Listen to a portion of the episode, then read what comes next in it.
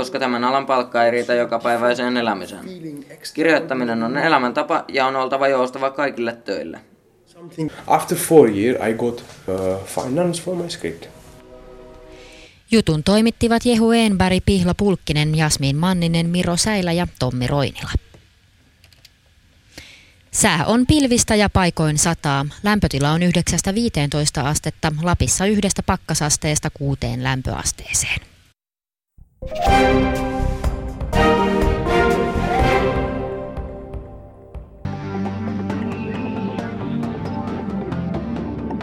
Yle puheessa.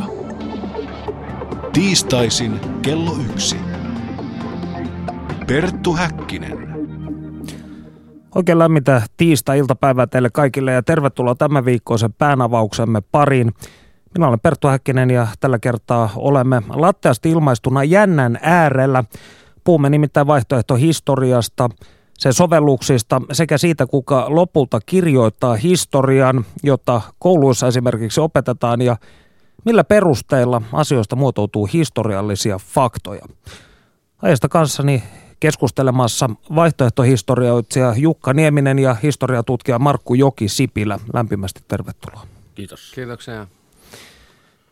Jukka Nieminen, sinua on tituleerattu suomalaisen vaihtoehtohistorian kruunaamattomaksi kuninkaaksi. Miksi akateeminen historia ei kiinnosta? Oh, no, en nyt sanoisi ehkä kuninkaaksi, mutta jonkinlainen ajatollahi kyllä. mutta tota, ehkä se on vähän se, että kun mä oon niin keskittynyt tämmöiseen niin rautakauden ja keskiajan maailmaan, niin yllättävästi sitä on huomannut, että ei ole olemassa mitään akateemista historiaa. Että se on vaan semmoinen pieni kasa olettamuksia, jota kukaan ei ole koskaan tutkinut. No ei nyt olla ylimielisiä, että onhan tämä Unto Salo esimerkiksi tehnyt aika paljon tämän rautakauden eteen, mutta kyllä se on meidän historiassa semmoinen blanko, siis tyh, tyhjiö. Että se, se voi pystyä oikeastaan kirjoittamaan kuka vaan.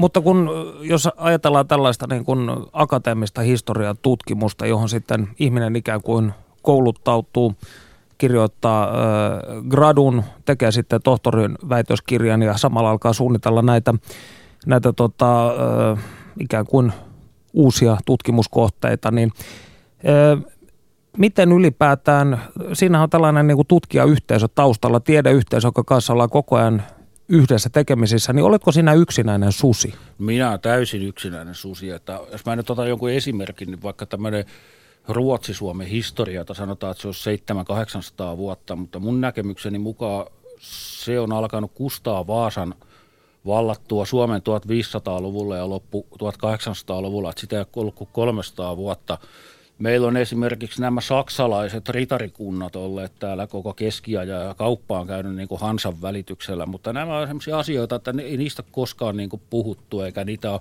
haluttu julkituoda. Se ilmeisesti pohjaa aika pitkälle tähän toisen maailmansodan jälkeiseen tämmöiseen niin kuin asenteeseen, että ei niin kuin, haluttiin ottaa niin kuin etäisyyttä saksalaisiin sodan jälkeen, niin sitä haluttiin tehdä myös niin kuin muinaishistorian osalta. Se on vähän tämmöistä niin kuin poliittinen juttu niin sanotusti. Ja tota, se on sitten muotoutunut tämmöiseksi, että tiettyjä asioita korostetaan ja tiettyjä vähätellään ja sitten tota, se alkaa se tutkija, tutkija semmoinen niin verkosto alkaa elää niin kuin ihan omaa elämäänsä siinä, eikä se ota näitä vaihtoehtoja enää huomioon. No miten Markku, akateemisen historiatutkimuksen kannalta, niin miltä tämä Juka väite siitä, että toisen maailmansodan jälkeen myös muinaishistoria olisi muutettu tällaisen Sinähän olet tutustunut Suomi-Saksa-asetteluun hyvin vahvasti koskien kolmannen valtakunnan vieraat teostasi. Niin onko tässä perää? Kyllä, tässä vinha perä on sikäli, että se oli tällainen yksi varmaan suomalaisen historiakirjoituksen suurimpia dilemmoja, mihin silloin iskeydyttiin toisen maailmansodan jälkeen, kun oli tehty yhteistyötä Adolf Hitlerin kansallissosialistisen Saksan kanssa, joka sitten vuodesta 1945 alkaa, kun paljastui mitä kaikkea natsismin nimissä oli puuhattu esimerkiksi tuhoamisleireillä, niin tuli tällainen kova tarve sitten selittää, mistä tässä Suomen ja Saksan välisessä yhteistyössä jatkosodan aikana 1941-1944 oli ollut kyse. Ja siinä sitten tuli tällaiseksi tyypilliseksi strategiaksi esittää, että tämä lähti ain, vain ja ainoastaan kansallisten etujen puolustamisesta tämä liittoutuminen Saksan kanssa silloin 1941. Siinä ei ollut mitään tällaista pidempää historiallista taustaa, kun tosiasiassa yhteistyötä Saksan suuntaan oli tehty satojen vuosien ajan, ellei pidempäänkin, ja siellä oli, oli tällaisia pitkiä polkuja, jotka sitten saivat tietyllä tavalla täyttymyksensä tuon sotilaallisen yhteistyön myötä kesällä 1941. Tämä tietysti oli toisen maailmansodan jälkeen sellaista, mitä ei kovin mielellään kukaan Suomessa halunnut muistella. Eli voisiko sanoa, että historia tietyllä tavalla kirjoitettiin uudestaan näissä ö, toisen maailmansodan jälkeisissä tunnelmissa?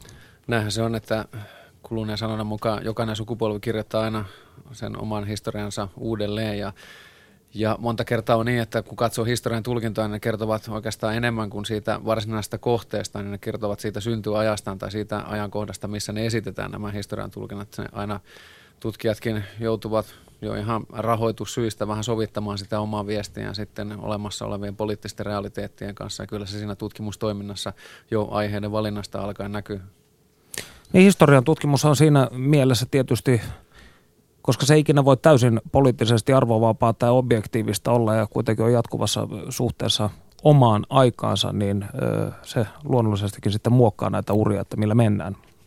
Kyllä, se olisi mielenkiintoista päästä vaikka aikakoneella 50 vuoden päähän tästä päivästä tulevaisuuteen ja nähdä sitten, että mitä siellä kirjoitetaan siitä, että miten vaikkapa Suomen valtiovarainministeri hoiteli talouspolitiikkaa vuonna 2014, että oliko se fiksua vai jotain muuta. No Jukka, sinä olet julkaissut kymmenisen teosta pienillä kustantamoilla, jossa olet esittänyt hyvin väkeviä teorioita, muun muassa kieltänyt jääkauden, kirjoittanut juuri uunituoreen teoksen Geomantiasta ja myös teoksen Kainuun muinaiskuninkaista. Niin jos lähdetään ihan perusasioista, niin miksi vaikkapa Veiksel jääkautta ei mielestäsi ollut? Oh, no tota, tämmöinen jääkauden jäljet, niin tota, ne on siinä mielessä ongelmallisia, että niitä löytää ympäri maapalloa. Että niitä voi löytää ihan tuolta Boliviasta tai Saharasta tai Australiasta. Meillä on hiidenkirnuja tuolta pitkin maailmaa ja oikeastaan kaikki jääkauden todisteet. Että luultavasti on Puhuisin samaa kuin geologikin puhuu, että puhutaan tämmöistä jäätiköytymisjaksoista, siis että on ollut tämmöisiä jäätiköitä vähän niin kuin Islannissa, mutta ei, ei ole siis semmoisia kilometrin paksuisia jäämassoja ollut olemassakaan. Ja mä uskoisin kyllä, että tota, geologit on tämän muuttaneet jo 20 vuotta sitten, mutta sitä nyt ei tietenkään tavallisille ihmisille koskaan sanottu. He on sen tiedon varassa, mitä he on oppineet 60-luvun lopun kansakoulun kirjoista. Ei niillä oikeastaan ole semmoista päivittynyttä tietoa tästä aiheesta. Eli voisiko sanoa, että enemmänkin tässä on siis tiede, maailma ja tavallisen kansainvälisen myös informaatiokatkos? Oo, siinä on itse asiassa hyvin vakava informaatiokatkos, että mennään mihin tahansa aiheeseen, niin tota, ei nämä yliopistojen tutkimukset tuu oikeastaan koskaan niin kuin, ne jää sinne yliopistojen sisään valitettavasti. Et se on sitten, joku ehkä on niin mediaseksikäs aihe, että se saattaa ylittää lehdistön kiinnostuksen, mutta ei niitä, niitäkään niin kuin montaa vuodessa ole. Ja sitten on tietysti semmoinen, mikä tutkijoita aina vaivaa, on semmoinen rahapula ja julkisuuskanava. Ja sitten on tietysti se ehkä se kaikkein isoin ongelma, jonka haluan tässä sanoa, että suomen kieli on nykyään kyökkikielinä, että näitä tehdään ranskaksi ja englanniksi ja ruotsiksi ja kaikilla mahdollisilla muilla kielillä paitsi suomeksi. Että jos tämä nyt joku akateemikko kuuntelee, niin kyllä mä mielelläni haluaisin, että siinä on ainakin jonkinlainen suomenkielinen tiivistelmä mukana, niin pääsisi ihmisetkin vähän juttuun mukaan. Pitää tästä vielä, kun puhuit mediaseksikäistä aiheesta, niin yksi on eittämättä sinun väittämäsi, joka oli Suomen myytit teoksessasi. Mikä on Spede Pasasen vaikutus tähän jääkausi kieltämiseen maassa?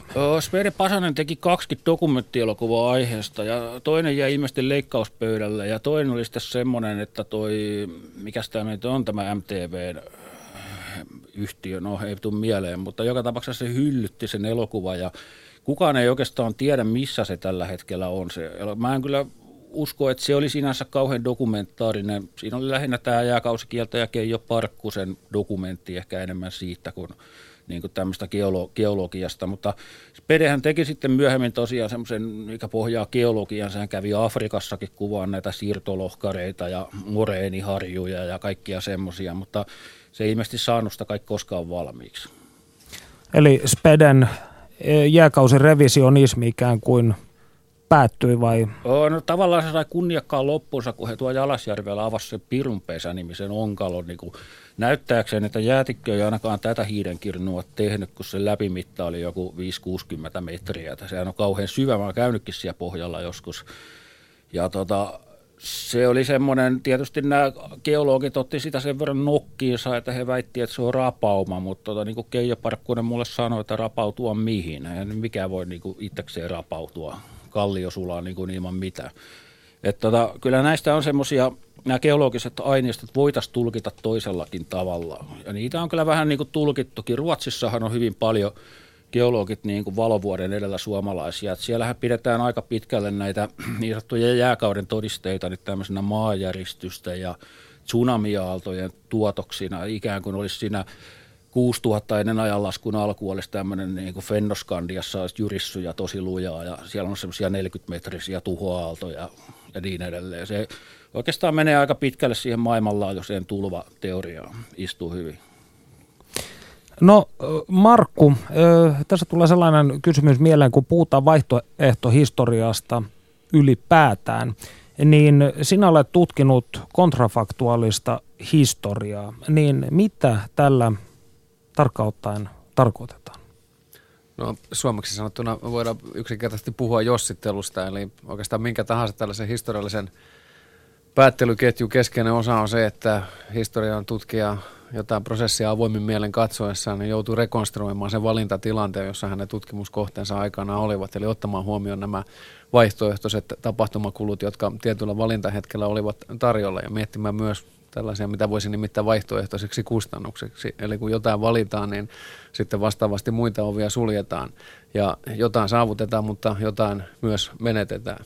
Eli jos nyt vaikka heittäisi ihan käytännön esimerkin, niin Suomella on ollut tällaisia 1900-luvun mittaankin suuria valintatilanteita, jos ajattelee vaikka, että tuo vuoden 1994 EU-kansanäänestys oli, olisi päättynyt toisinpäin, niin se oli niin suuri juttu, että sillä olisi ollut valtavat vaikutukset ja varmasti eläisimme kovasti toisen näköisessä Suomessa tällä hetkellä. Ja tietysti tutkijan, jos joku sen tehtävänsä vakavasti ottaa, niin täytyy sitten miettiä sitä, että kuinka lähellä tämä vaihtoehto oli ja mitä kaikkea sitten saavutettiin ja mitä kaikkea menetettiin. Eli akateemisessa tutkimuksessa on, on vähän tämmöistä koulukuntajakoa tämän jossittelu ja kontrafaktuaalisen päättelyn suhteen, että jotkut haluavat toivottaa se alimpaa helvettiin ja, ja toteavat, että se on semmoista puuhaa, että vakavasti otettava historian tutkimuksen ei pitäisi siihen koskea 10 metrin seipäälläkään. Toiset ovat sitten taas sitä mieltä, että se on äärimmäisen hedelmällinen, hyvä ja tarpeellinen suorastaan välttämätön päättelyn apuväline koettaa hahmottaa näitä menneitä valintatilanteita niiden koko laajuudessa. Kumpaan olet itse kallellasi? No kyllä itse olen kallellani tänne jossittelusuuntaan jo senkin takia, että pidän sitä äärimmäisen mielenkiintoisena ja, ja viihdyttävänä puuhana, mutta, mutta myös sitten tärkeänä sikäli, että, että eihän näitä valintojen seurauksia voi pelkästään sen toteutuneen vaihtoehdon valossa tutkia. Sehän jää kovasti yksipuoliseksi sitten se kuvaus, vaan nimenomaan monta kertaa se homman koko suola ja mielekkyys on siinä, että, että mietitään sitä, että mitä saavutettiin ja mitä menetettiin. Olisiko voitu toimia toisin ja jos olisi toimittu, niin miltä osin sitten se todellisuus olisi erilainen kuin sillä tapahtuneella reitillä. Saanko mäkin kysyä tuohon jatkoksi, että jos on tämmöinen A, A ja B-vaihtoehto ja valitaan A ja voidaan jossitella, että mitä tapahtuu, jos olisi ollut B, mutta kyllähän se Bkin sitten haarautuu jossain vaiheessa C ja D, että miten pitkälle sitä oikeastaan voidaan sitä päättelyketjua tehdä? No, tämä on äärimmäisen tärkeä kysymys, tämä polkuriippuvuuskysymys, että kuinka pitkälle sitten täytyy mennä aina takaisinpäin sinne menneisyyteen, jotta mm. ikään kuin päästään taas puhtaalle pöydälle ja voidaan realistisesti ruveta jossittelemaan, että, että toisenlainenkin äh, tapahtumareitti olisi ollut mahdollinen.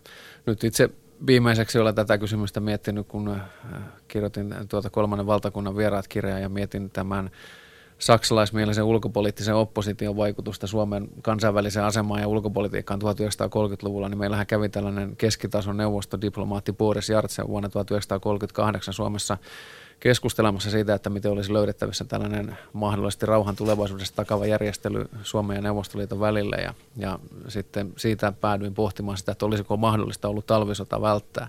Ja olisiko tämä ollut sitten se, tämä Jartsev neuvottelujen piste, se mihin saakka olisi pitänyt mennä, jotta tämä olisi tullut ikään kuin mahdolliseksi tämä talvisodan välttäminen. Tämä on hyvin sensitiivinen kysymys ja, ja, ja siitä sain, tai olen saanut jonkun verran kriittistä palautettakin tällaista jossitellessani, koska Vallitseva tulkinta nyt kuitenkin talvisodan suhteen edelleen on se, että ei sitä millään tavalla olisi voinut välttää, koska Neuvostoliitto ja Stalin halusivat sen syttyvän ja, ja kaikki muu pohdinta on turhaa. Eli siinä nähdään jopa tällaisia fatalistisia konnotaatioita, että näin, näin tuli tapahtua ja miksi ajattelet edes niin kuin toisin? Mm, no kyllä, nimenomaan näin ja se on tietysti tuo koko talvisota niin keskeinen osa tällaista suomalaisen kansallisen identiteetin historiapalikkaa, että monelle jo se tekee pahaa, että ruvetaan miettimään, että jos se otettaisinkin pois sieltä, niin miltä se näyttäisi sitten suomalaisuus ja, ja kansallinen identiteetti. Se on vaan kerta kaikkiaan jollekin mahdoton tällainen edes, edes jossittelu tai leikitellä tällaisella ajatuksella. No, olet ollut toimittamassa teosta nimeltä Entäs jos? Lisää vaihtoehtoista Suomen historiaa, johon olet itse myös kirjoittanut kiinnostavaa lystikää artikkelin tuokiokuvia Helsingin olympialaisista 1940. Niin onko teos ö, proosaa, tutkimusta vai molempia? Tämä on semmoinen, niin mihin mä itse päässyt täysin, täysin tuota, selville tästä asiasta. Se vähän riippuu tietysti keneltä kysytään ja riippuu siitäkin, että mitä kyseistä artikkelia tuossa teoksessa katsoo. Että myönnän avoimesti, että se oma, oma artikkelini, jossa järjestän nämä järjestämättä jääneet 1940 kesän Helsingin olympialaiset, niin kyllä se vahvasti menee jo tuonne kaunokirjallisuuden puolelle. Ja tässä itse asiassa omassa lähimenneisyydessäni hain yhtä professorin paikkaa ja en kyllä iljennyt sitä listata sinne akateemisten artik- tieteellisten artikkelien puolelle tuota kirjoitusta. Mutta kyllä siinä sitten samassa, samojen kansien välistä löytyy sellaisia artikkeleita, jotka itse pistäisin ihan, ihan ilman sarvia ja hampaita tieteellisten artikkelien kategoriaan, jossa on sitten hyvinkin systemaattisella tavalla mietitty näitä erilaisia tarjolla olleita tapahtumakulkuja. Eli raja on häilyvä siis? Sitä ei ole täysin pystytty määrittelemään. Ei ole samalla tavalla häilyvä kuin ylipäätään tämä jossitteluasema siinä tieteellisessä, historiatieteellisessä pohdintaprosessissa, että kuinka pitkälle historian tutkijan tulee näitä vaihtoehtoja ottaa huomioon. Että se riippuu kovasti tutkijasta ja, ja tutkijan, sanoisinko ehkä konservatiivisuuden asteesta. Jeps, tähän sopisi varmaan katsoja kysymys, että kuka olisi voittanut pituudessa kultaa.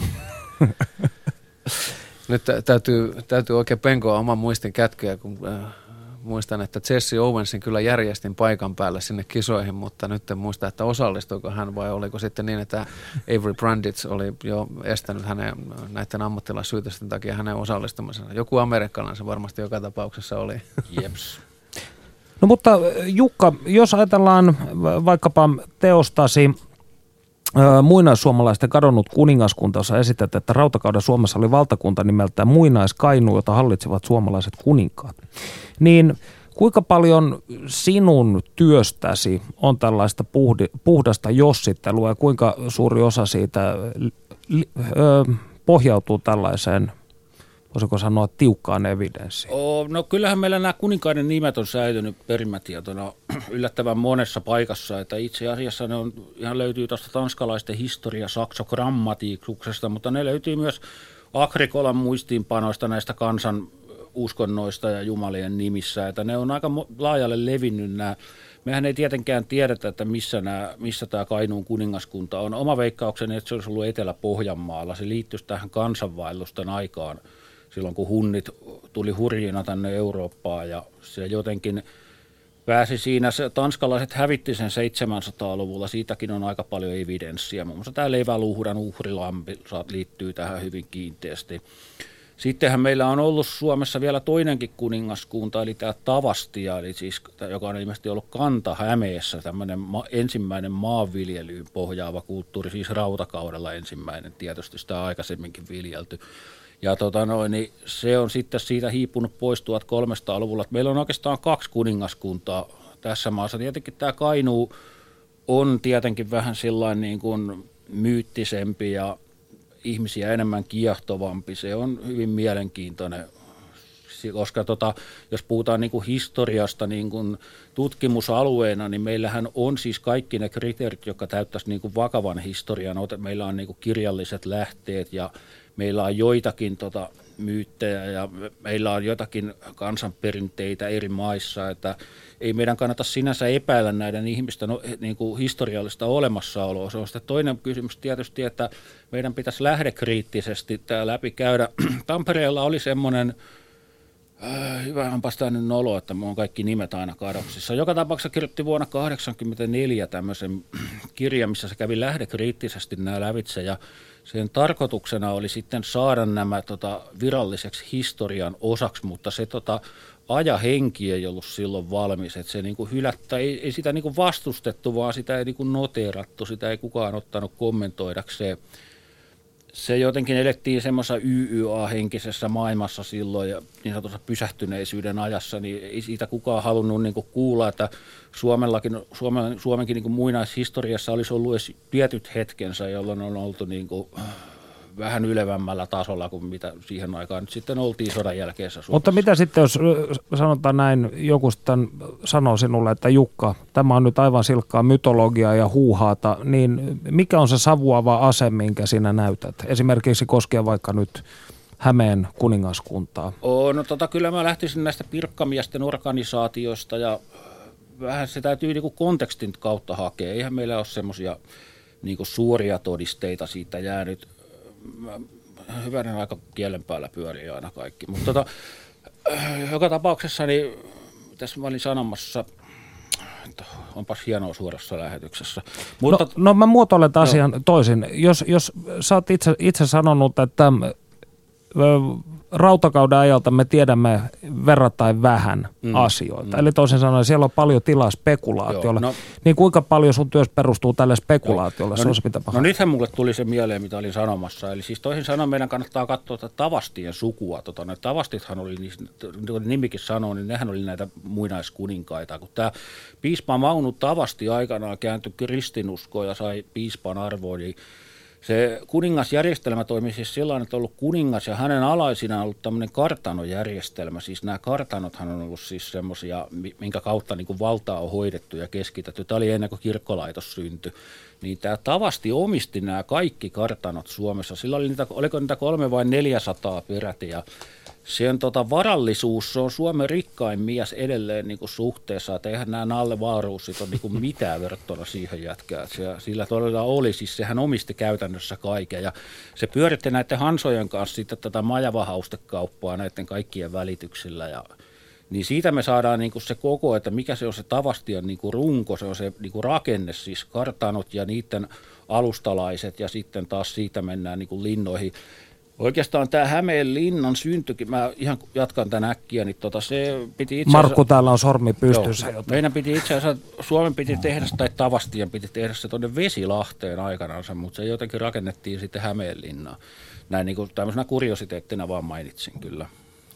Joo, olisin Jukalle tässä esittänyt sellaisen yleisen kysymyksen, kun olen itse muutama vuoden ajan Turun yliopistossa pyörittänyt tällaista Baltic Sea Region Studies englanninkielistä maisteriohjelmaa, jossa sitten aloitetaan sillä, että luodaan tämmöinen pitkä historiallinen katsaus Itämeren alueen historiaa. Ja siinä on semmoinen iso pulma aina sitten selittää se, että kun viikingit olivat ja, ja toimivat, niin viikingit jostain syystä jättivät Suomen väliin. Ja sitten oli itse niin kuin jossitellut tällä ajatuksella ja sijoittanut näitä soturikuninkaita sinne Kainuuseen ja muualle. Ja, ja sitten jonkun verran olen lukenut käestä, että on näitä spekulaatioita, että nämä suomalaiset soturikuninkaat olivat niin julmetun kovaa porukkaa taistelemaan, että viikingit katsovat parhaaksi sitten jättää tämän väliä ja jatkuvat suoraan sinne Venäjän jokiverkoston puolelle. Niin tämä on mielenkiintoinen ajatus sikäli, että tämä olisi poliittisesti ja, ja kansallisen identiteetin kannalta valtava käyttökelpoinen tämä, että kun ajattelee, että kuinka paljon ruotsalaiset, norjalaiset ja tanskalaiset ovat rumpualueen tästä omasta viikinkihistoriastaan, niin meillä oli sitten Suomessa vielä jotain vielä kovempaa ja miehekkäämpää ja Joo. sotilaallisempaa.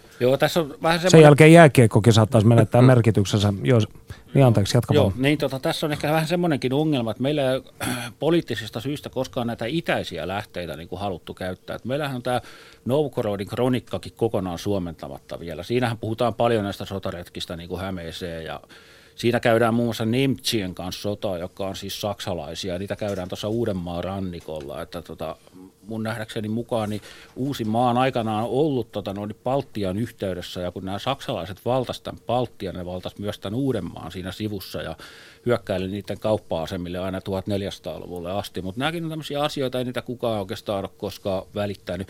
Se johtuu siitä, että näitä itäisiä lähteitä ei haluta käyttää. Siihen on joku semmoinen antipatia syy. Meillä käytetään vain niin kuin ruotsalaisia lähteitä ja jonkin verran tanskalaisia, mutta oikeastaan ei saksalaisia kauheasti. Meillä on niin kuin kauhean rajoittunut se semmoinen niin kuin lähdemateriaalin käyttö. Haluatko sä sanoa tähän jotain? Sä ehkä mua fiksumpi tässä.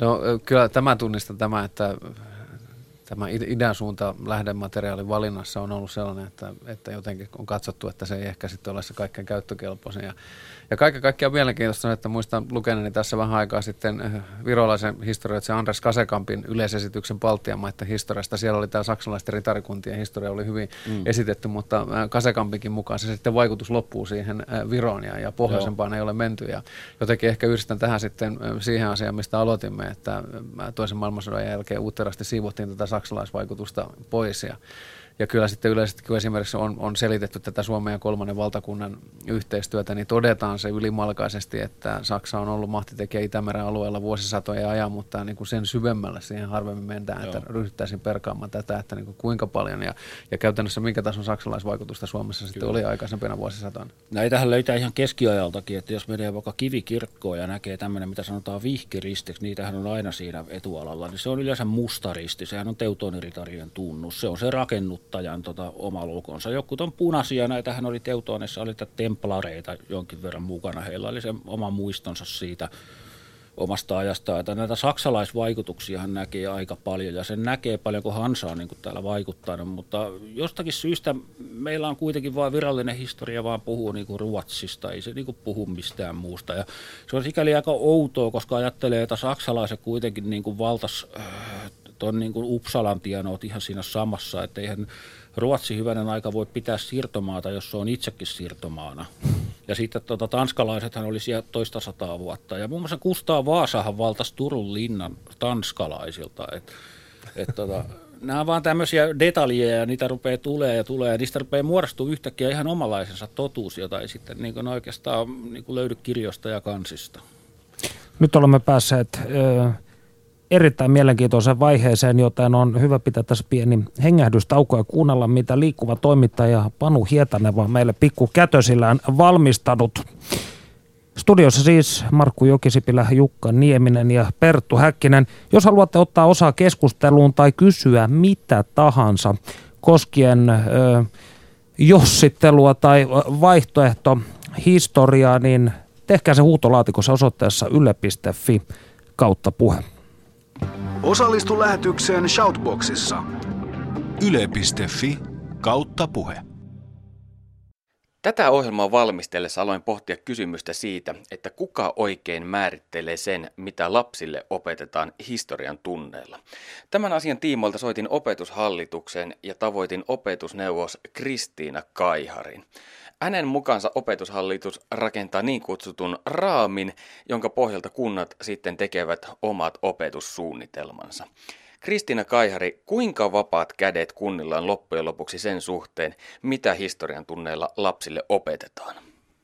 No, kunnilla on erittäin paljon mahdollisuus vaikuttaa siihen. voidaan sanoa niin, että niin siis nämä perusteethan on normi, joita on noudatettava, mutta koulutuksen järjestäjät eli kunnat, he yksityiskohtaista, he lokalisoi opetussuunnitelman niin kuin siihen paikalliseen tilanteeseen sopivaksi. Ja se on tosi tärkeää, että pedagogisesta näkökulmasta otetaan huomioon se, kaikki se, mitä se ympäristö, opiskeluympäristö tarjoaa sille oppijalle, lapselle ja nuorelle, että se on mahdollisimman omakohtaista, kiinnostavaa, elämyksellistä, kokemuksellista. Meidän opettajat on taitavia pedagogeja ja he käytännössä päättää siitä pedagogiikasta, mitä he tunneilla noudattaa, minkälaisia työtapoja eri tilanteissa käytetään. He myöskin päättää pitkälle siitä, e, että minkä yksityiskohtaisten sisältöjen kautta sitten näihin tavoitteisiin pyritään. Meillähän on nyt tällä hetkellä yhä enemmän se suuntaus, että halutaan opettaa taitoja – eikä niin paljon tämmöistä ulkooppimisen tietoa, vaan toki tietojakin tarvitaan, mutta ennen kaikkea niitä taitoja, miten, miten ymmärtää sitä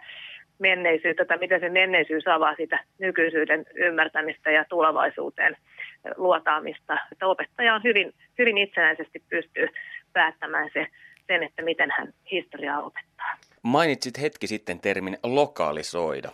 Mitä se käytännössä tarkoittaa? Onko se sitä, että lapsille rajan pinnassa voidaan esimerkiksi opettaa enemmän asioita, jotka tavalla tai toisella liittyvät Venäjään? Kyllähän siinä heti rajaseudulla tietysti tulee erilaiset asiat, jotka voi näkyä siinä ympäristössäkin, esimerkiksi liittyen erilaisiin sotiin ja, ja tota, ihmisten elämään vuosisatojen kuluessa. Ja sitten kun se rajakin on muuttunut historian aikana, niin, niin toki tietenkin se tuo sitä. Tai sitten ajatellaan esimerkiksi jossakin Tampereella, joka on teollisuuden historian näkökulmasta tosi antoisa paikka, niin siellä toki, toki tietysti mennään sen teollisuuden historiaan, niin, niin sen ympäristön tuotantolaitosta ja ylipäätänsä sen, sen ympäristön historian näkökulmasta ja, ja ihan, ihan muita vastaavia.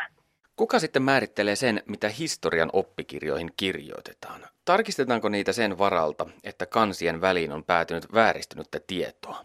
No niitä nyt ei valvota virallisesti, että oppikirjojen tarkastaminen on lopetettu 1990-luvun alussa ja se on tänä päivänä ihan vapaata liiketoimintaa. Oppikirjan tuottajissa, tuottajillahan on yleensä ne tiimit, jotka oppikirjat tekee. Siellä on yleensä tutkijoita ja ihan pedagogia opettajia mukana tekemässä ja niitä oppikirjoja. Ja meillä sitten on kuitenkin, meillä on niin pitkälle koulutetut ja valistuneet opettajat, että he pystyvät kyllä hyvin nopeasti näkemään, että mikä mahdollinen oppikirja sitten palvelee parhaalla mahdollisella tavalla sitä heidän näkemystään siitä, miten opettaa. Lähtökohta toki on, on se, että oppikirjoja ei pakko ole edes käyttää. Se voi tietysti ihan kysyä, että onko se kustantajan edun mukaista, mukaista tuottaa sellaisia oppikirjoja. Että kyllä varmasti asia on niin, että tänä päivänä suomalaisessa demokratiassa oppikirjan tuottajat pyrkii siihen tietenkin, että, että on mahdollisimman että tieto on mahdollisimman hyvin tarkastettua ja, ja tulee sitten monipuolisia näkökulmia asioihin, eikä, eikä niin, että se olisi jotenkin niin kuin jollain ideologialla väärittynyt, koska siinä saattaa sitten käydä niin, että se kirja ei mene kaupaksi. Ja, ja sitten toisaalta, toisaalta sitten jos ajatellaan oppikirjata sitten opettaja, että, että jos, jos sitten tunnilla tulee tämmöisiä ja, ja koulussa niin kuin ilmenisi jotenkin tällaista, että, että jollakin tavalla sitten yritetään manipuloida tai muuta, niin meillä on kyllä aika valppaat oppilaat ja vanhemmat, että kyllä suomalaisessa demokratiassa varmasti aika helpostikin tämmöiseen, tämmöinen asia sitten nousee ja siitä voidaan keskustella. Tämä on tietysti ihan hyvä hypoteettinen kysymys, mutta käytännössä niin ei varmasti kukaan, kukaan niin kuin kovin helposti halua sellaista oppikirjaa tämän päivän suomalaisessa yhteiskunnassa historian tuottaa. Sanoit hetki sitten, että opettajilla on varsin vapaat kädet sen suhteen, mitä he opettavat lapsille koulussa. Onko tämä poikkeuksellista, jos asia tarkastelee kansainvälisestä näkökulmasta? Se on aika poikkeuksellista, että no meillä on Pohjoismaissa on, on niin kuin monessa mielessä ehkä koulutuksessa tavallaan niin kuin vapaampaa kuin vaikka jossain Keski- ja Etelä-Euroopassa opetuksessa. Mutta tota, meillä Suomessa ensinnäkin, siis kaikki, tämä koskee kaikkia opettajia. Meillä on Suomessa erittäin, erittäin hyvin koulutetut opettajat. Meillä on OECD-tutkimusten mukaan vaativin opettajan koulutus. On, on niinkin, että meillä on Suomessa aika poikkeuksellinen tämmöinen luottamuksen yhteiskunta, että sitä kaikki ulkomailta täällä käyvät, jotka koulutukseen tulevat tutustumaan, niin he aina hämmättelevät, että miten on mahdollista, että koululla on niin paljon valtaa, että meillä ei ole tarkastajia Suomessa. Tämä perustuu siihen, että me voidaan ihan oikeasti luottaa siihen, että opettajat hoitavat työnsä hyvin. Ja kuitenkin tämä opettajien laaja vapaus toteuttaa sitä opetusta ja pedagogisesti käyttää monipuolisia menetelmiä, kuten itse parhaaksi näkevät eri tilanteissa. Heillä on siihen vahva osaaminen ja koulutus. Ja tutkijakoulutuksen takia myöskin he, he pystyvät myöskin koko aika uudistamaan ja kehittämään niin ihan arvioinnin kautta sitä omaa työtänsä. Niin se edesauttaa sitä opettajien motivaatiota. Se edesauttaa myöskin oppilaiden motivoitumista oppimiseen.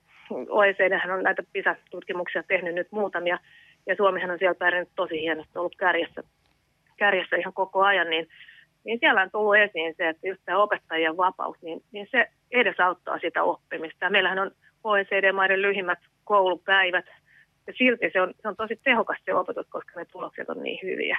Ollaanko opetushallituksessa huolissaan siitä, että opettajat välittävät omaa ideologiaansa oppilailleen? Käsittääkseni tällainen toiminta ei ollut suinkaan tavatonta 1970-luvulla, silloin kun kommunismi oli vielä voimissaan. No varmasti maailma on muuttunut aika paljon sieltä 70-luvulta. Ja, ja, ja toki, toki sitten varmasti ihmisillä on erilaisia vakaumuksia asioista, ja, ja tota, mutta kuitenkin tietysti opet, opetuksessa ja opettajilla lähtökohtana on se, että he he valottavat eri, eri puolilta erilaisia asioita historian opetuksessa ja kaikessa muussakin opetuksessa, että, että lähtökohtana on tämä, eikä ainakaan en, en ole tietoinen, että tämmöisestä asiasta nyt on suoranaisesti ollut mitään huolta. Ja kyllähän tosiaan, kuten jo aikaisemmin mainitsin, niin, niin mikäli tällaisia, tällaisia ilmiöitä nousee, niin niistä varmaan keskustellaan sitten, sitten joko koulun tasolla tai julkisuudessa enemmän, että et, et meillä on kyllä hyvin avoin tämä meidän yhteiskunta tässäkin suhteessa. Ja näin siis yhteiskunnan avoimuudesta. Pedagogisessa mielessä puhuttiin Panu Hietanevan toimittamassa Insertissä. Ja tässä olemme vastaanottaneet kansan parista ääniä tai oikeastaan kysymyksiä. Kiitos kaikille, jotka olette osallistuneet huutolaatikossa käytävään varsin aktiiviseen sananvaihtoon. Ja tällainen kysymys, päteekö käsitys vaihtoehtohistorian mahdollisuudesta myös kirkkohistoriaan? Minkälaisen aspektin kirkko luo historian kirjoittajana? Oliko tämä niin kuin mulle? On vähän sen oloinen kysymys. No tässä ei ole eritelty tarkemmin, Joo. että tällainen tuonne huutolaatikkoon paukahti, niin No, mä aloitan tämän... Ja minä en aio siihen vastata, eli jompikumpi Joo, teistä. No, no mä otan tämmöisen johdannon tähän tota noin, tämmöisessä niin kuin muinaishistorian kannalta. Että meillähän on tämä kuva tästä Lallista ja piispa Henrikistä, mutta todellisuudessa kristinuskon ensimmäinen niin kuin piipähdys tässä maassa on tapahtunut 500-luvulla tuolla Euran suunnassa. Ja se on siitä kai sitten jotenkin hiipunut pois. Me ei tiedetä, onko ne ollut jonkinlaisia areolaiskristittyjä. Mutta sitten 700-luvulla on tullut tämä itäinen katolisuus, eli niin sanottu ortodoksia on tullut tänne. Se on edennyt tuosta Karjalasta aina Hämeeseen. Pälkäne, Pälkänettä puhutaan, että se olisi sen niin kuin läntisin paikka. Se on kyllä nähty Uppsalassakin. Sitten se hiipu. 900-luvulla tuli sitten tämä, tai 1000-luvulla oikeastaan tämä Pyhän Olavin kultti tuli sitten tämä norjalais, joka oli vähän tämmöiseen kelttikirkkoon niin kuin vilahtava. Se iski tuohon Satakuntaan ja Pohjanmaalle ja ehkä etelärannikollekin. Ja sitten tota 1100-luvulla tuli vasta tämä roomalaiskatolinen kirkko ja piispa Henrikit ja niin edelleen. Et tota, se... Eli onko susta tämä 1100-1200-luvun akkulturaatio, niin onko sen öö, ikään kuin merkitystä liioteltu myöhemmässä historiakirjoituksessa? Tätäkö tarkoittaa? No se ehkä johtuu siitä, että se on ainoa tämmöinen kirjallinen lähde, mikä meillä on, koska tota, roomalaiskatolinen kirkkohan rakasti marttyyritarinoita, että kun joku saa kirvestä kaaliin, niin siitä tehdään, niin kuin, se sopii sen kir- kirkon niin kuin ideologiaan, että nämä pyhiinvaeltajat kokee jonkun kuoleman niin kuin uskoa niin kuin edistäessä ja puolustaessa. Että totta kai kirkko tämmöistä tarinaa vaalii. Se on ilmeisesti ihan historiallisesti ja varmaan aika tottakin. Ehkä ei se nyt ihan tollain ole mennyt, mutta tota, luulta, luultavasti siinä on kuitenkin sen verran totta, että tota, no, niin ei se aivan tuulesta temmattu juttu ole. Ja tota, tämä kristinuskon leviäminen tapahtui sitten Ahvenanmaalla, se oli ehkä ruotsalaisten – Uppsalan, Uppsalan kirkon, mutta tota, kyllä se on sitten ollut siinä Balt- suunnasta sitä on tullut. Ja kyllä mä silti katsoisin, että saksalaiset on sitä ehkä rakentaneet nämä keskiajan kivikirkot tuossa Mä en ole ehkä Markus Hiekkasen kanssa samaa mieltä siitä, että ne olisi tehty 1500-luvun alussa. Kyllä mä laittaisin ne sata vuotta niin kuin aikaisemmaksi, 1400-luvulle siihen. Niissähän on kaikissa kirkoissa on tämä vihkiristi, tämmöinen musta risti, niin sehän on tämä teutoniritarien tunnus hyvin pitkälle. Että sen näkee oikeastaan siitä se rakennuttajankin. Se on näiden hansojen rahoilla tehty ja siinä on tota, voidaan melkein katsoa, että Tavastian kuningaskunta on jo siinä vaiheessa taantunut, kun näitä kivikirkkoja on alettu tehdä. Että siinä on tullut niin uusi valtatekijä mukaan. No, mutta jos ajatellaan tämmöistä siis vaikka lallitarua, josta siis eh, spekuloidaan ja jossitellaan vielä tänäkin päivänä jatkuvasti, ja kuitenkaan sellaista niin kuin, voisi sanoa, savuavaa asetta ei ikään kuin ole löytynyt, niin ö, tä, silloin kun tämä tota, Markku toimittamassa teos ö, Entäs jos lisää vaihtoehtoista Suomen historiaa ö, ilmestyi, niin muistan, että esitettiin tämmöinen väite, että jossittelu sinällään, niin se ei ole enää vain ajan vietettä, vaan se on alettu myös niin kuin hyväksyä eräänä historian tutkimuksen menetelmänä. Niin mitkä sun mielestäsi, jos ihan analysoidaan, niin on jossittelun – tärkeimmät käyttömahdollisuudet? No kyllä se liittyy nimenomaan tähän menneiden valintatilanteiden rekonstruoimiseen, koska jos ajatellaan, että meillä on joku tällainen päätös, mikä on tehty menneisyydessä tai ratkaisu, niin jotta se pystytään millään tavalla tekemään ymmärrettäväksi, niin on pyrittävä uimaan sen päätöksentekijän nahkoihin ja hahmottamaan se maailma hänen silmiensä kautta, jolloin sitten tietysti aivan keskeisen tärkeä tutkimustehtävä on, on pyrkiä näkemään ne muut mahdolliset valinnat, jotka tämä kyseinen henkilö, joka päätöksen teki, jotka hän hahmotti edessä. Ja jos tämä jätetään tekemättä, niin mielestäni kyllä se menneisyyden rekonstruktio sitten jää aika lailla yksipuoliseksi siinä. Mutta kun mä mietin sitä, että historia tietäessä sinänsä, jos ajatellaan tämmöisiä hyvin pitkiä kausaaliketjuja ja pyritään pääsemään niiden niin kuin alkulähteelle, niin – eikö historiatutkimuksessa toisaalta aina ole jossiteltu hirvittävän paljon, mutta nyt se on ikään kuin siitä alettu, alettu keskustella ehkä enemmän, mutta eikö se aina ole ollut niin kuin implisiittisesti sisäänrakennettuna siellä?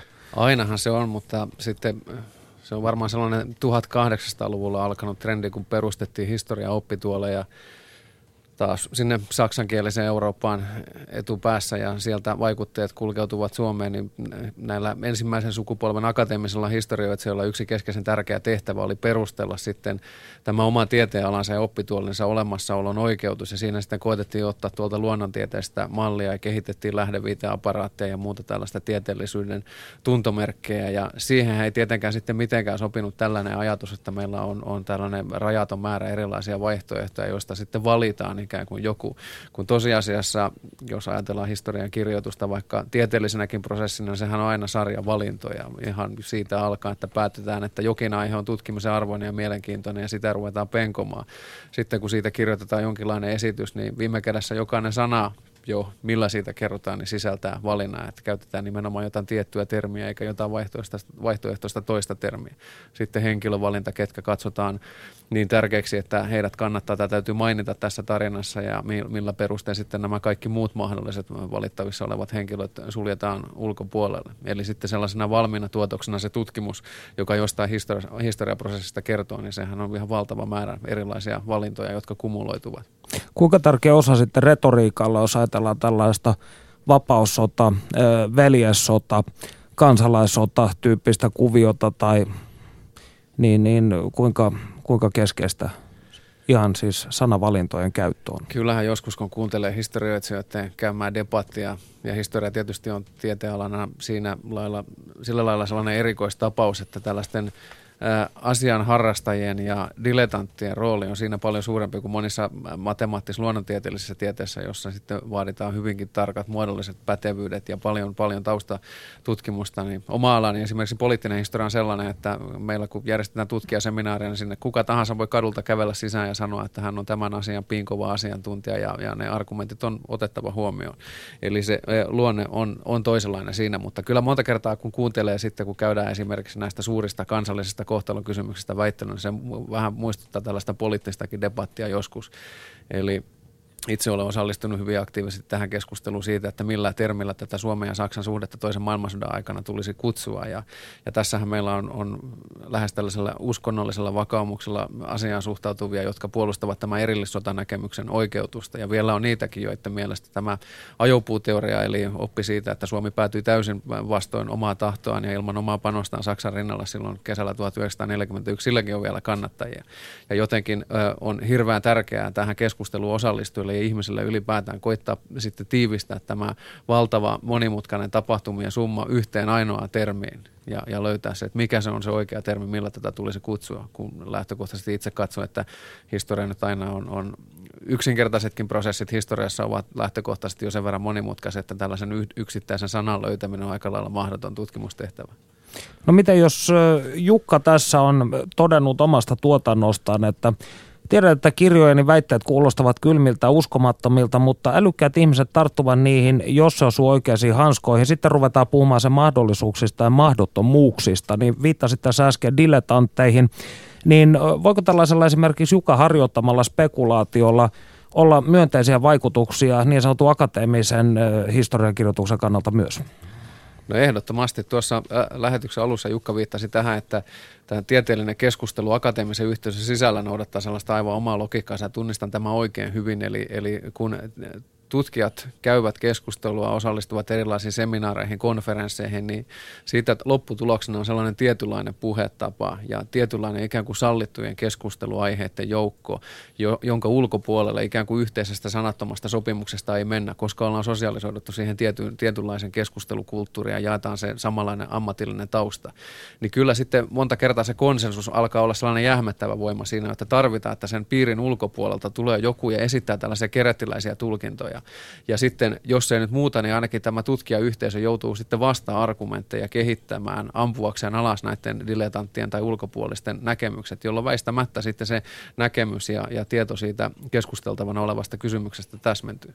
Eli sinulla Jukka on tarkoituksena myös vasaroida, vasaroida näitä historiallisia diskursseja. Pitääkö on, tämä paikkansa? No itse asiassa ne on, aika monet on semmoisia, että niitä ei koskaan edes tutkittu. Että ne on vain joku heittänyt joskus 1800-luvulla lopulla, että se on näin ja niitä ei kukaan sitten koskaan kehittänyt. Kun mä tein tuossa viime kesänä, tein tämmöisiä kuppikivitutkimuksia, niin kyllä noin hämäläiset muinaistutkijat, ammattilaiset niin kuin sanoo, että kappas vaan, että eihän näitä kuppikiviä koskaan aikaisemmin tutkittukaan. Ne, ne on ehkä niin kuin otettu kivoja valokuvia, muistoksia tämmöistä, mutta ei ole mitään sen kummempaa tehty. Niille. Tämä on muuten mielenkiintoinen juttu, koska siis kävimme tämän ohjelmasarjan tämän kauden ensimmäisessä osassa tutustumassa kuppikiviin ja tämä sama asia nousi silloin myös kun kysyttiin, että no mikä näiden alkuperä on ja sitten sanottiin, onhan sitä teorioita. Mutta, niin. Mutta ettei tämä nyt menisi ihan akateemikkojen haukkumisessa, niin kyllä minun täytyy sanoa, että historia Eihän on, tässä vielä ketään ole haukuttu. Ei, mutta historia on siis semmoinen aihe, että se myytillistyy koko ajan. Että siihen tulee semmoiset myyttinsä, niin kuin sä varmaan tiedät toisesta maailmansodasta aika paljon näistä niin, tota, että kyllähän siinä ne semmoiset niin sanotut kansanuskomuksetkin on, tota, ne on aika sitkeässä sitten, että tota, voisin kuvitella, kuinka sinäkin Markku tota, meet jonnekin niin kuin oikein semmoiseen tavallisen karvalakkikansan eteen tota, noin, kyseenalaistaa jotain talvisodan syntysyitä niin, tota, tai vuoden 18 sotaa, niin tota, kyllähän niissä nousee ne semmoiset tietyt fakkiutuneet näkökulmat kuitenkin ihan siellä ihmistä. Ei ne sitä pahalla tee, ne on sen kanssa just kansakoulussa oppinut ja omaksunut ja siinä pysytään, kun se isoisä näin määrittelee, niin sitä ei paremmin muuttaa mihinkään suuntaan. Oma ajattelun muuttaminen ei ole mukavaa, koska se on vaivalloista.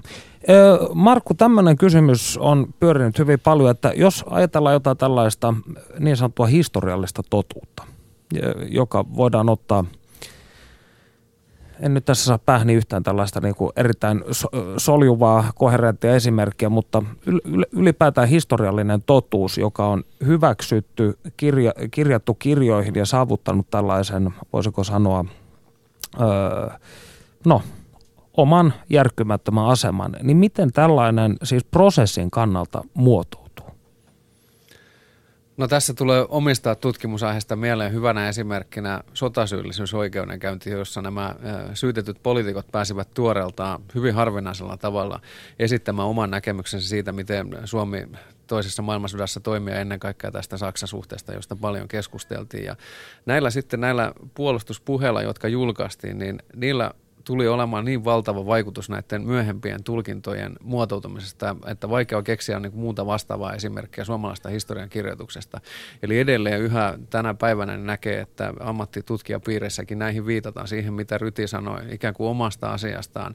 Ja jos ajatellaan sen lähdearvoa, niin sehän on mahdollisimman kyseenalainen lähde, että joku oikeudenkäynnissä syytettynä puolustaa itseään, niin eihän sellaista pitäisi, vakavasti otettavan tutkijan pitäisi koskea sellaisen 10 metrin seipääläkään. Mutta niin se vaan kävi, että koska arkistoaineesta tuolloin, kun ensimmäiset tutkijat 1940-luvun lopussa, 50-luvulla kirjoittivat toista maailmansodasta, niin arkistot olivat vielä kiinni, niin se oli se ainoa lähdemateriaali, mihin sitten pystyttiin nojaamaan.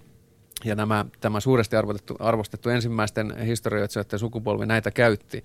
Ja sitten se seuraava sukupolvi taas viittasi heihin ja sieltä se sitten lähti ikään kuin monistumaan. Ja jossain kohtaa oli ylitetty sellainen kriittinen kynnys, jossa ei sitten enää katsottu tarpeelliseksi mennä sinne sen tiedon tai väitteen alkulähdellä, vaan otettiin se ikään kuin annettuna, että asia on näin. Toinen esimerkki tulee mieleen tästä. Muutama vuosi sitten meillä keskusteltiin kovasti siitä, että oliko tapahtunut tuolla Lappeenrannan Huhtiniemessä näitä telotuksia kesällä 1944.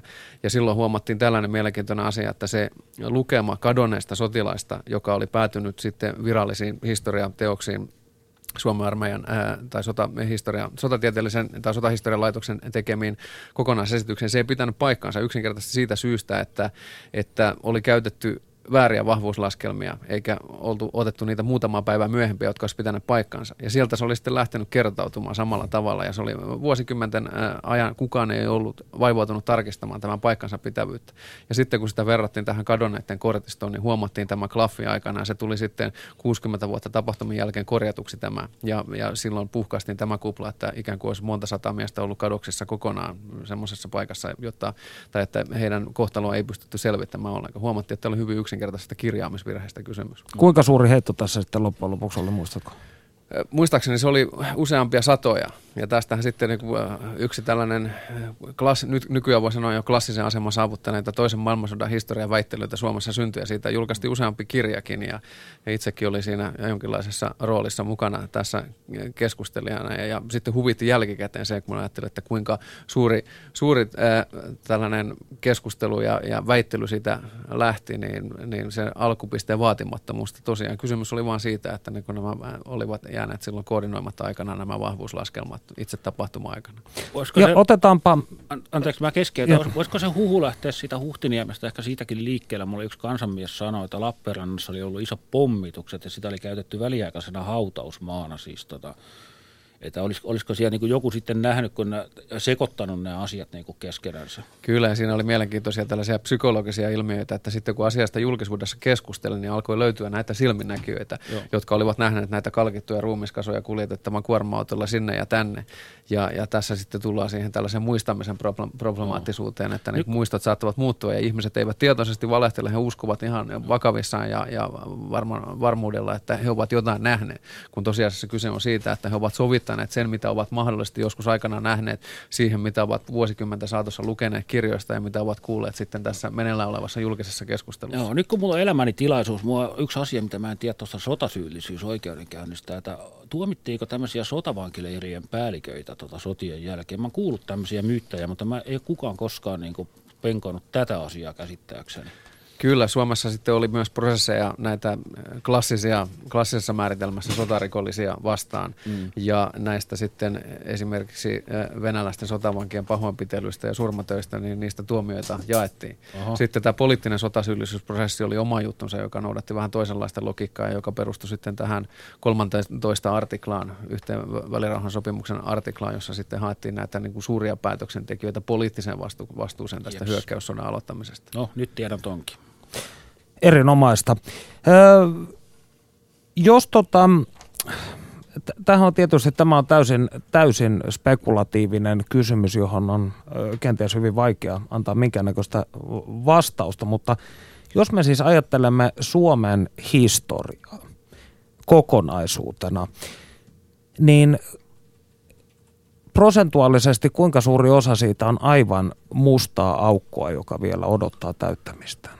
Jos mä ehdin tässä ekana vastaan, niin totuushan on se, että historiaahan ei voi koskaan kirjoittaa. Siis tota, tai ehkä semmoisia, ehkä nyt aivan 20 vuoden päästä voi vielä, koska ne näkökulmat on vielä elossa, mutta siis tota, sehän on aina jonkinlainen kompromissi. Eihän me loppujen lopuksi voida tietää, mitä ihmiset ajatteli ja teki sata vuotta sitten. Se on vaan hyväksyttävää, että se näin Me voidaan pyrkiä tämmöiseen todenmukaisimpaan selitykseen.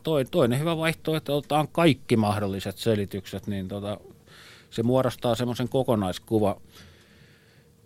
Valitettavasti se asia on niin, että ne on iäksi kadonneita meitä. Mä käyn hyvin paljon tavallisten ihmisten kanssa keskusteluja tästä Suomen muinaishistoriasta, niin meillä on yleensä ollut jo se määrittelyongelma. Yksi puhuu suomen kielen levinneisyydestä ja toinen puhuu niin kuin suomalaisista niin kuin tämmöisenä etnisenä ilmiönä ja kolmas kulttuurisena ilmiönä ja neljäs käsittää sen sitten niin kuin tämmöisen itsenäisen ajan suomalaisina, että tuota, kukaan ei oikeastaan puhu toistensa kieltä, mutta kaikki on niin kuin yhtä mieltä kuitenkin aina jostain. Joo, Jukka tässä vastasikin tähän jo, että jo tuo kysymyksen asettelu, että Suomen historiasta kuinka iso osa on prosentin, tämä Suomi on tietysti sitten jo sellainen eh, sopimuksen varainen asia, että mitä sillä tarkoitetaan. Eh, ja mitä pidemmässä mennään, oikeastaan ei tarvitse mennä kovinkaan kauas. 1900-luvun alkupuolellakin jo eh, informaation tuottamisen välineet olivat niin kehittymättömiä verrattuna myöhempiin aikoihin, että kaikista teoista ja, ja toiminnasta vaan ei jäänyt sellaisia lähteitä, joita tutkimus voisi myöhemmin käyttää. Mutta jos puhutaan pelkästään vaikka itsenäisyyden ajan historiastakin, niin kyllähän meillä tietysti tämä ylätaso, valtiollinen taso, sitä on pengottu paljon ja sitä itsekin olen tietysti tehnyt, mutta sehän on vain yksi kapea sektori sitä menneisyyttä ja kun ajatellaan historiaa kokonaisuudessa, niin sehän pitää sisällään ihan kaiken mahdollisuuden, mahdollisen, mitä menneisyydessä on tapahtunut. Niin kyllä siellä tutkittavaa riittää ihan valtavasti ja näitä mahdollisia näkökulmia. Siinä on vaan kattoja ja tutkijan keksiläisyys rajana, miltä kantilta sitä menneisyyttä voi ryhtyä tarkastelemaan. Ja menneisyys ja historia on siinä mielessä siis Suomessa hyvin, hyvin tärkeä asia, koska se määrittää tätä mielestäni verrattain epävarmaa kansallista identiteettiä. Ja tässä tota, se kiinnostaa hyvin paljon ihmisiä. Eilen muistaakseni uutisissa tässä juuri tuli siitä, että kun ihmisillä on näitä ö, metallin etsintälaitteita, niin museovirasto ei kerkeä kaikkea, kaikkea tavaraa oikeastaan ottaa vastaan, mitä ihmiset tuovat. Eli harrastajia on paljon ja ottaisin tässä asiaan liittyen niin elokuvaohjaaja Jari Halosen tykityksen tuosta viime vuodelta, kun hänen Kalevala-aiheinen elokuvansa ilmestyi. Näin sanoo siis Jari Halonen. Suomalainen virallinen historian kirjoitus on ruotsalaisnationalistista historiaa, siis valloittajan kirjoittamaa historiaa. Tätä ei voi tässä maassa sanoa ilman, että sanotaan nationalistiksi. Mitä ihmiset eivät tiedä on se, että Suomi on kehitysmaa oma varhaishistorian kirjoituksessa. Missä muussa Euroopan maassa ei ole niin paljon jätetty tutkimatta meidän omaa varhaishistoriaa.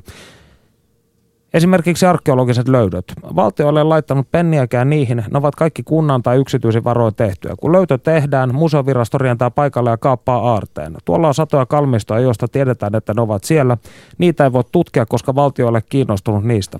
Valtion rahoja on miljoona kaupalla töytätty egyptologian, Byzantin ja Välimeren tutkimuksen. Edellisen kerran, kun oma historia on kiinnostanut, oli Kustaa Vilkunan aikaan. Hän ymmärsi sen, että meidän pitää tietää, mistä me tulemme.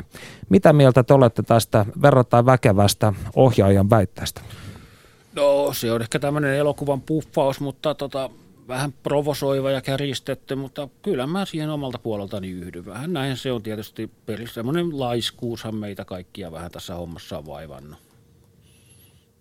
Joo, itseäni puhutteli tuo äh, nationalismisyytös, mikä Halonen tuossa kommentissa mainitsi, että tämä on oikeastaan semmoinen asia, mikä on ajankohtainen edelleen, että jos ajatellaan meillä tieteellisen tutkimuksen rahoituskriteerejä nykyisellään, niin valitettavasti jos tutkii tällaista puhtaasti Suomen historiaan liittyvää aihetta, niin mahdollisuus saada rahoitusta on aika kapea. Että siihen pitää mm. aina keksiä joku tällainen vertaileva aspekti, ottaa joku toinen maa.